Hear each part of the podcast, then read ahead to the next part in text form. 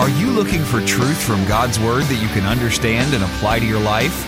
You'll find it today on Make It Clear with Dr. Stan Ponz, Bible teacher and president of Florida Bible College in beautiful Orlando. Listen now as Stan makes it clear.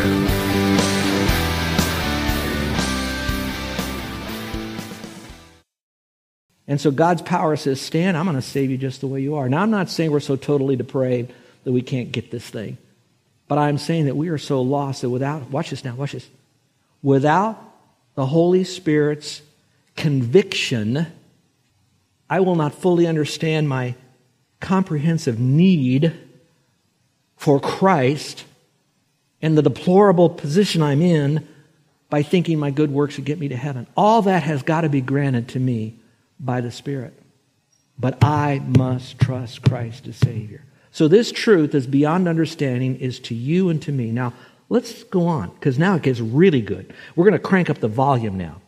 It says, These are in accordance with the working of the strength of his might, which he brought about in Christ. So you got the power of God through the Holy Spirit brought about in the person and the work of Christ, specifically, stay in the passage, when he, God, raised him, Christ, from the dead. Now, let me, let me think about that for a moment as we pause. Think about Jesus being dead, dead, dead, dead, dead, dead, dead. God the Father, through the Spirit of God, all of them working together, they took Christ and they raised him from the dead. If it just stopped there, I would say, wow, what power that is. But that's not enough. He said, let me show you how much power that is. Go back to the passage. He says this you know, raised from the dead.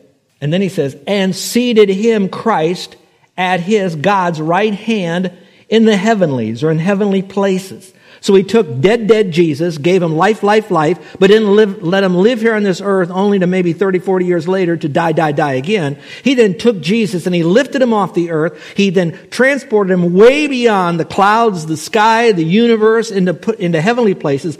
Then he did this far above, not above, but far above, and not just far above rule and authority, but far above all rule and authority and power and dominion.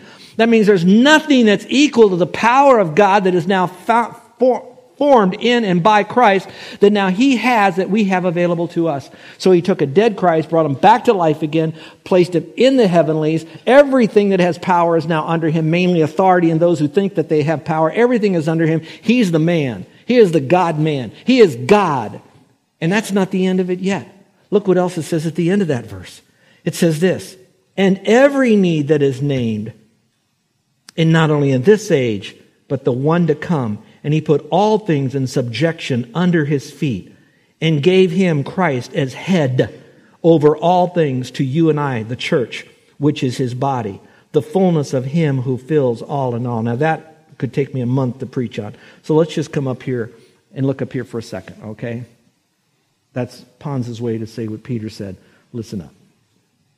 All of that's wrapped up in the person and the work of Christ for a moment, specifically as it's designed for us to know Christ as Savior. When he did all of that, he took all the sin on himself. He died and he rose again. The heartbeat of our salvation is the resurrection of Christ. That being said, but it didn't stop there for us. Not only did he do the work, for those of you that have trusted Christ as Savior, that power is to us. And when we trust Christ as Savior, His Spirit and Christ and God is in us. Doesn't mean we become Christ, God, or the Holy Spirit. It just means He is now in us. Now, here's what gets so beautiful. The same power that raised Jesus from the dead is the same power that's going to raise you when you die and take you to heaven, and you'll be seated in Christ at God's right hand, and every knee will be under you. You'll have that kind of dominion over that. I'm telling you, that's power. That's resurrection power. That was in the plan and the purpose of God for you and me. Now, do I hear witness on that? Now, let me come in for the quote kill for a moment. When we say, I have this habit as a Christian, I can't get over this habit. I have this hang up because I was abused or whatever as a young person, whatever. I, I have this hurt. I've been broken. I've been rejected. I've been mocked. People talk about me. I've, they've hurt my reputation. I've been rejected. I've been neglected. So you have hurts, hangups, and habits that are all part of your life, and you're saying, I just can't get past this. I am not minimizing or mocking your pain and all of that. Truth be told, we all have it to some degree, some more than less in this room. That's part of life. That's part of sin. That's part of living in a sinful world. I hate that, that that's happened to you and anyone else that's gone through a tragedy. I, I hate all of that. But you don't have to be a victim.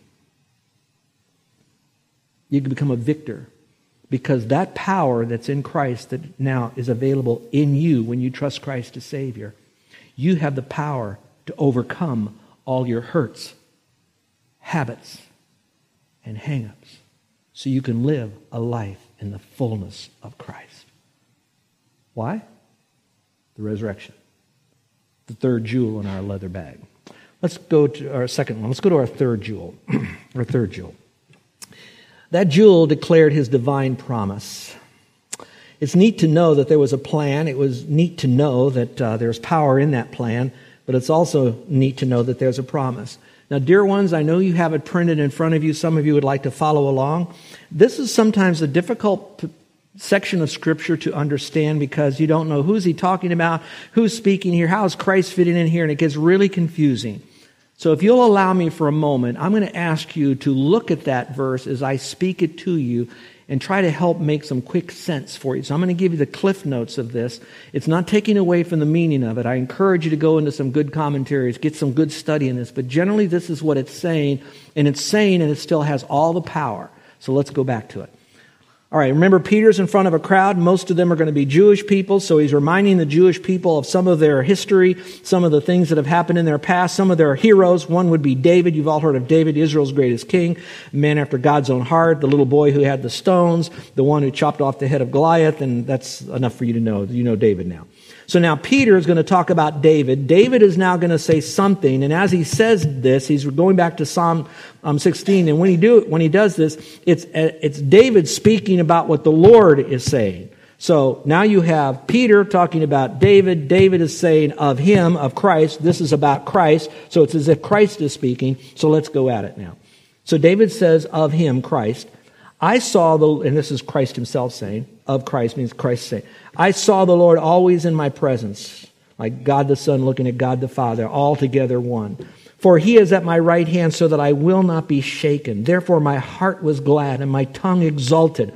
Moreover, my flesh also will live in hope because you will not abandon my soul to Hades. In a sense, he will not be abandoned to an existence of death forever. Nor allow your Holy One, which should be Christ, to undergo decay. Remember, David is speaking about Lord Jehovah. It's coming for Peter now, reminding the Jews present about that, saying, and that the Holy One, the Messiah, would not undergo decay. And then it says, You made known to me the ways of life. You will make me full of gladness with your presence. I can only imagine the joy that's together in the Godhead, and especially when Jesus was resurrected and went to heaven. Now he shifts, and Peter now begins to talk. He's referring back to David, and David and the Lord now saying this. Now he's going to talk. Peter's going to talk. And he says, Brethren, I may confidently say to you regarding the patriarch David. I just told you what David said. I am now confident when I'm telling you about David that he both died and was buried. This David. So, this guy that I'm quoting here is not talking about himself, he's talking about the Lord. David did die and he was buried, and his tomb is with us to this day. Now look up here if you will. I could only imagine Peter with the crowds. Some of the some of his buds are right there. Women and children, the whole group is around there, and he faces that crowd and he says, This is what David said. And he's quoting what David said as he's talking about the Lord and what the Lord was saying. And he says, Now you guys, you know this. David is dead. David is decayed. And by the way, and here's what I think he did. It's not in scripture, so maybe not. I think he said, and we have David's tomb here today, and he points to it. He could point to the tomb of Jesus too, couldn't he? but he's not dead. He's not decayed. He's not still here. He's talking about David. Now let's go a little bit further.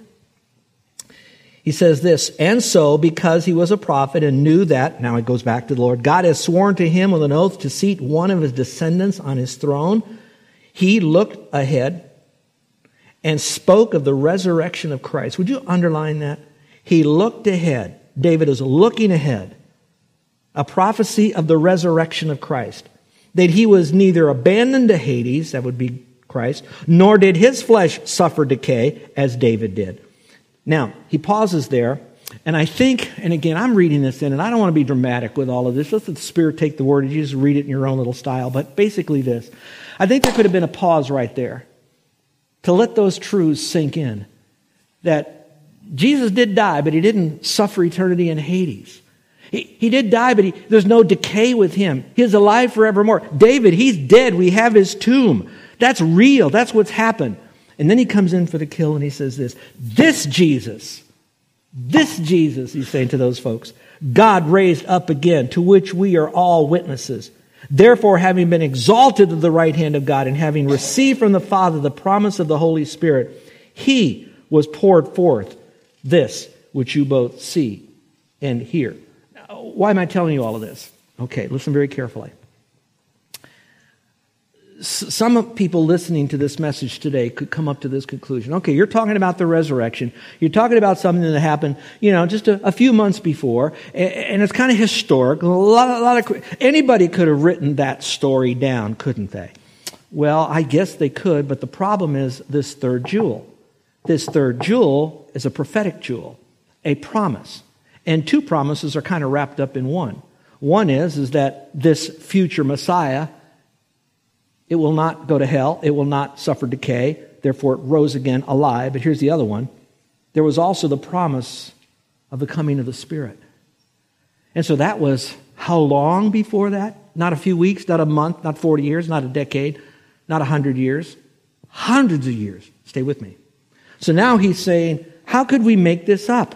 The very guy that you guys respect so much, David, the great patriarch, he said all of this through Christ and he's saying this for us today. This is a promise. So, you skeptics that are listening right now, this wasn't put together so that Christians could have their own little religion.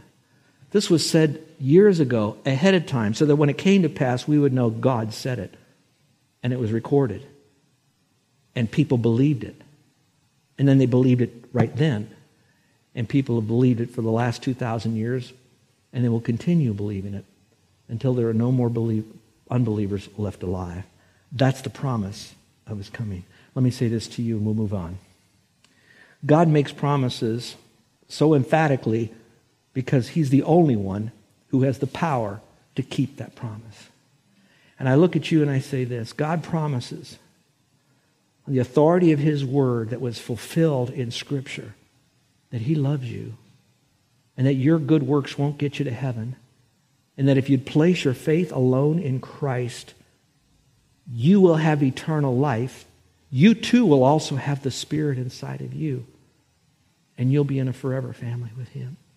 That's a promise that He can make because He's the only one that could keep it. Let's take the last jewel out of our leather bag. He demonstrated His divine purpose. A simple little verse here, but it's just so packed.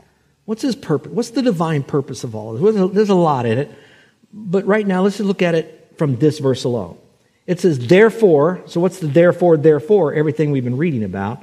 Therefore, now that you've got all this stuff, all this truth, he says, let all the house of Israel know. Take your pen and circle the word all. Let all the house of Israel know. So that means this message, this truth should be broadcast to everyone. Now, in context, it's to the Jewish people.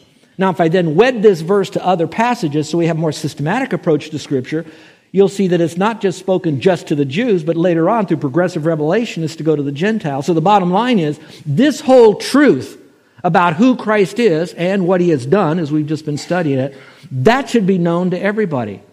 So what's this purpose? Is to make him known.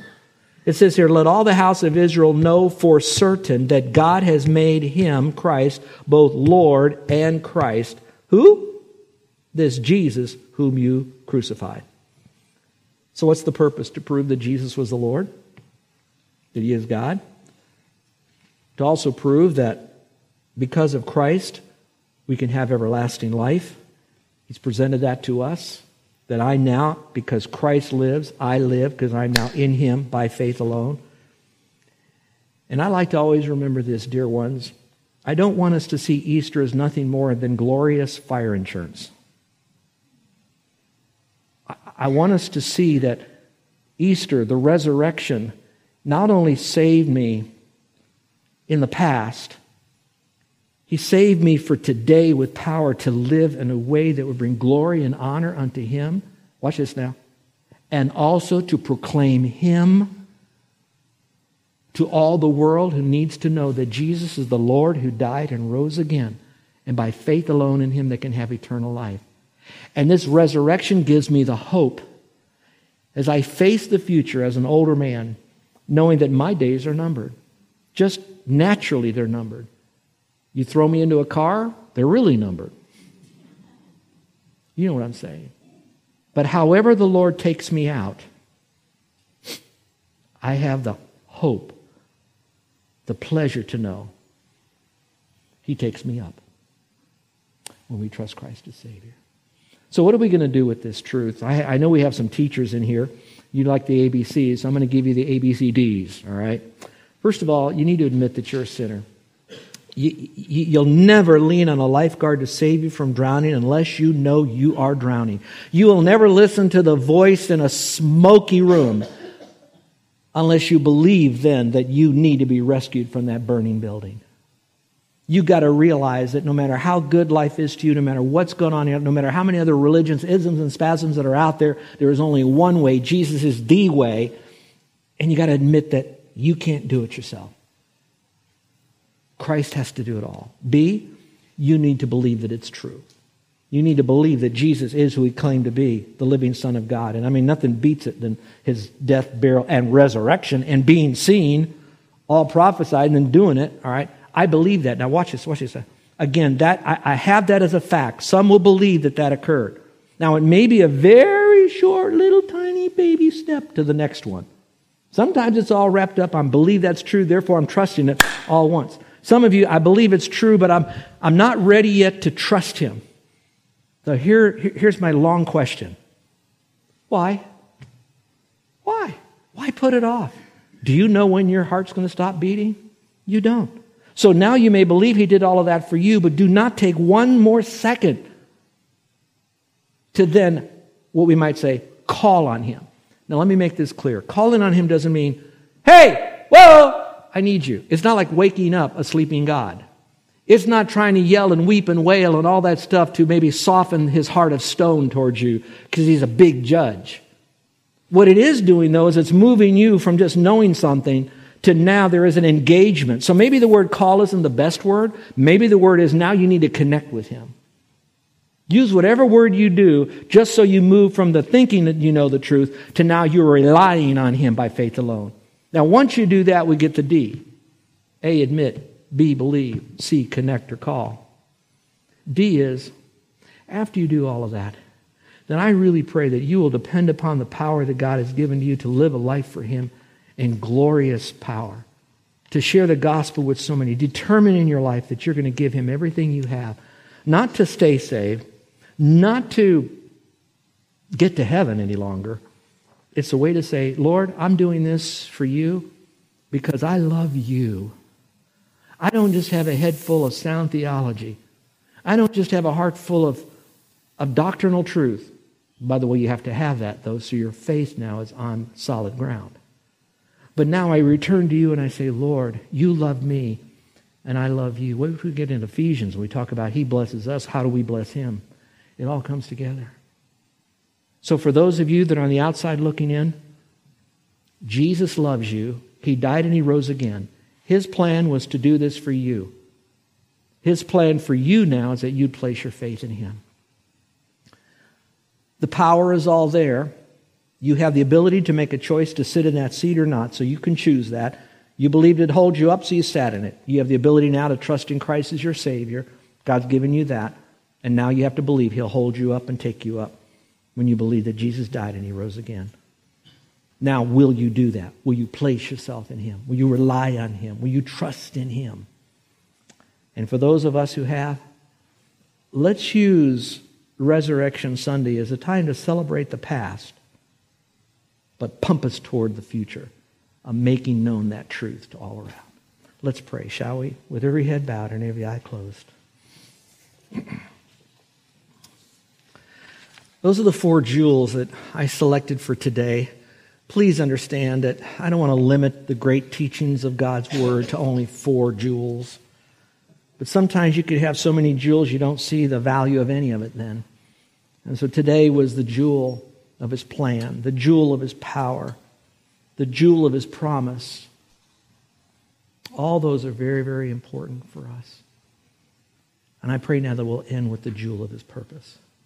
Would you just take a moment in silence, wherever you might be, and look past the leather bag, go deep into the darkness of that bag, and see the brilliance of the shining jewels of his resurrection? Would you do that right now? Open the Bible when you can. Look through the lens of Scripture at those jewels. The longer you do, the deeper you do, the less distracted you are, the more valuable those jewels will become to you in awareness. And let those jewels now propel you into a faith in Christ and a life of faith for Christ because who he is. So I'm going to give an invitation today. My invitation won't be for you to stand up or walk down an aisle or meet me up here at the front. Some churches do that, and that's nice. But I want this to be an invitation as you're sensing from the Lord. I'm just trying to vocalize something here, but listen to the voice of the Lord in your heart, so to speak. It's not an audible voice. But right now, he, he, he led this message to be given to you. Why? You may very well need this message right now. So, would you accept the payment Christ made for you on the cross by placing your faith in Christ? Receive Him the one who died and rose again. It was part of his plan to do that. He has a big plan, central part, but you are part of that plan too.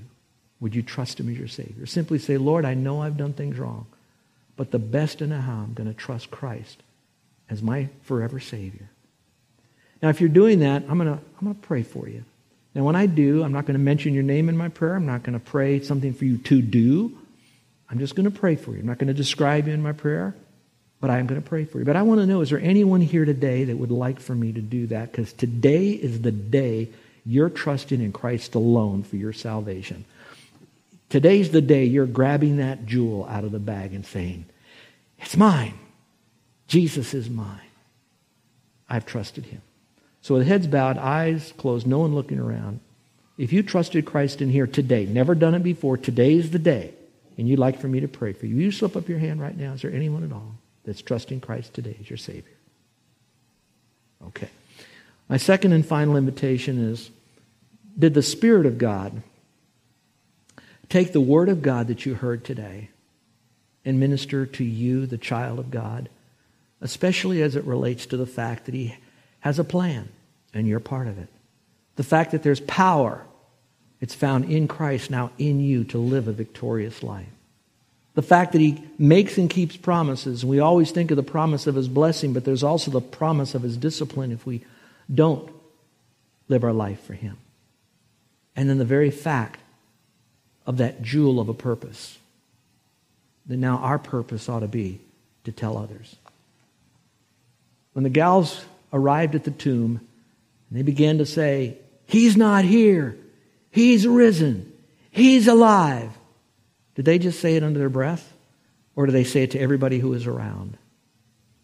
Well, we believe in the resurrection. It's in our doctrinal statement, and we know it's Easter because it's on a banner somewhere.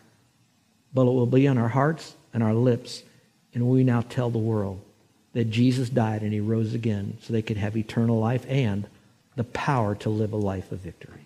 How many of you would like to have prayer that you'd like to go into this next year toward next Resurrection Sunday, living out that power for His glory? Would you raise your hand? My hand's up. Pray for me. Our gracious Heavenly Father, I thank you for today. I thank you for the word that touched all of us in some measure. I pray that if anything, it stimulated those that have heard this to go deeper into this passage and study it more with the idea of understanding it as truth, but also application for life. I pray for those that have made a decision to take another step forward this year to live in that resurrection power that we have in Christ.